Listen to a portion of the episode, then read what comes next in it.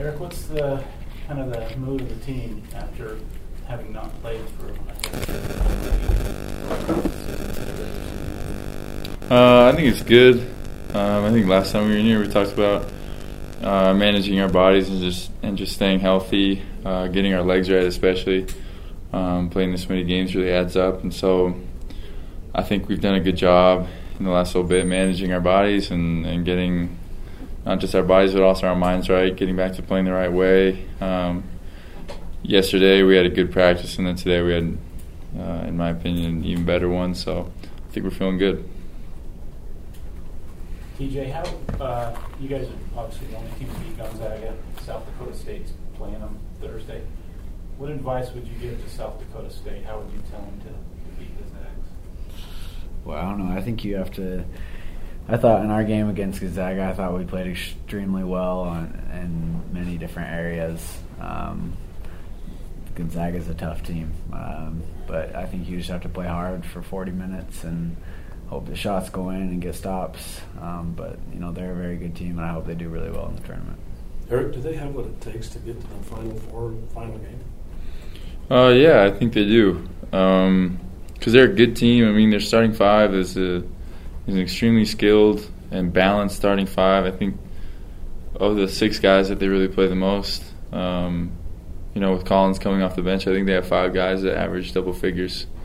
Um, and so they're balanced on the on the front end, but then also their bench comes in and contributes. So I think if they play their game um, and do what they've been doing all year, I think they have a really good shot at going far. And and like TJ said, you know, we're rooting for them. Anytime a WCC team gets a shot in the tournament, we we're hoping that they, they do well and represent our conference well. Even St. Mary's. Yeah.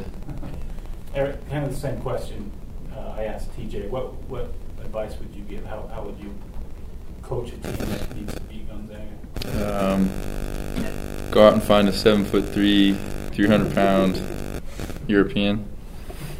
Uh, in the next week would help. No, but I mean it's hard. They're like I said for the same reason they they could do really well in this tournament go really far. They're a hard team to beat um, because they're balanced, because their bigs are so skilled. Um, I think what did it for us was like TJ said, we just kept fighting. Uh, I mean, they got up on us, and they're going to do that. They come out, I think, in all their games playing generally pretty well, and they'll get the lead. But if you can hang around and just keep it close, like Coach Rose kept saying uh, the week leading up to it, um, then maybe that'll challenge them. I don't know. He's not seven foot three, Eric, but UTA's got a pretty good big kid, the Hervey kid down low, who you may be matched up with tomorrow night. What have you seen on him? What makes him as kind of as good as he is? Um, yeah, I mean, we've watched a little bit on him, and seems like he's a really aggressive um, guy, and he's a he's a key to their team. I think they said on the scouting report he's got 100 and something offensive rebounds on the season. So um, just right there in that stat, you know that he's aggressive.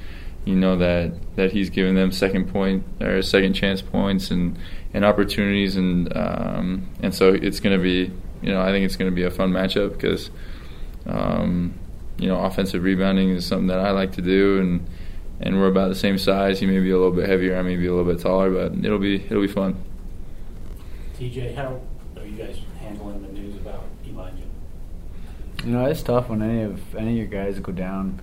Um, it's tough, and we feel for him. Um, but now it's time to, to come together and have guys step up. And I hope he I hope he's back on the floor as, as soon as he can.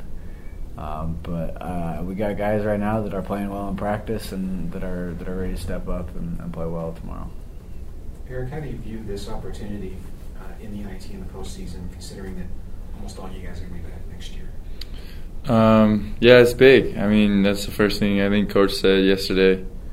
Um, going into practice was looking at how many teams you say? Nine teams, I think, that were in the NIT last year and the NCAA this year, and you know, it's not it's not a coincidence. Teams can really build off of this experience. Um, moving forward into the next year. And you know, I mean, you you go down the list of NIT NIT teams that there are this year, and and you know, it's a loaded group. There's some really talented teams uh, that could, if you know, they had the right fortune, do a lot of good things in the NCAA tournament. And so, you know, we just got to make sure that we have the right attitude and realize that we are lucky to to to be in the spot that we're in. We just got to build and improve and learn on it.